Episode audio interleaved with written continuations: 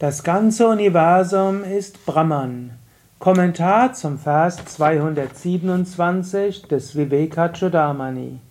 Shankara spricht über Brahman, das höchste Selbst. Dieses ganze Universum, das wir aufgrund unserer Unwissenheit als aus verschiedensten Formen bestehend wahrnehmen, ist in Wahrheit nur Brahman und es ist frei von den Beschränkungen des Denkens. Vishwa, das gesamte Universum, ist wahrhaftig Idam, dieses, dieses, also das Brahman, das Unendliche. Es mag wahrgenommen werden, Pratita, aufgrund von Ajnanat, aufgrund von Unwissenheit, Ajnana, als vielgestaltig. Rupa heißt Gestalt, Nana, Rupa vielgestaltig.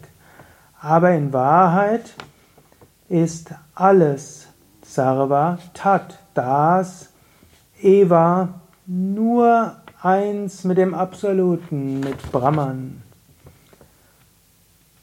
Wenn wir alle Vorstellungen ablegen, Bhavana, Vorstellungen, alle, Ashesha, ablegen, Pratyashta, dann erfahren wir das reine Brahman. In dem Moment, wo du im reinen Sein bist, in dem Moment, wo du alle Vorstellungen loslässt, nur im Hier und Jetzt, wenn du aufhörst zu überlegen, wenn du aufhörst zu vergleichen, wenn du aufhörst Grenzen zu sehen, dann ist nur eines da, nämlich Brahman. Erfahre dieses Brahman, verwirkliche das Brahman, erkenne, du bist das Unendliche, das Ewige.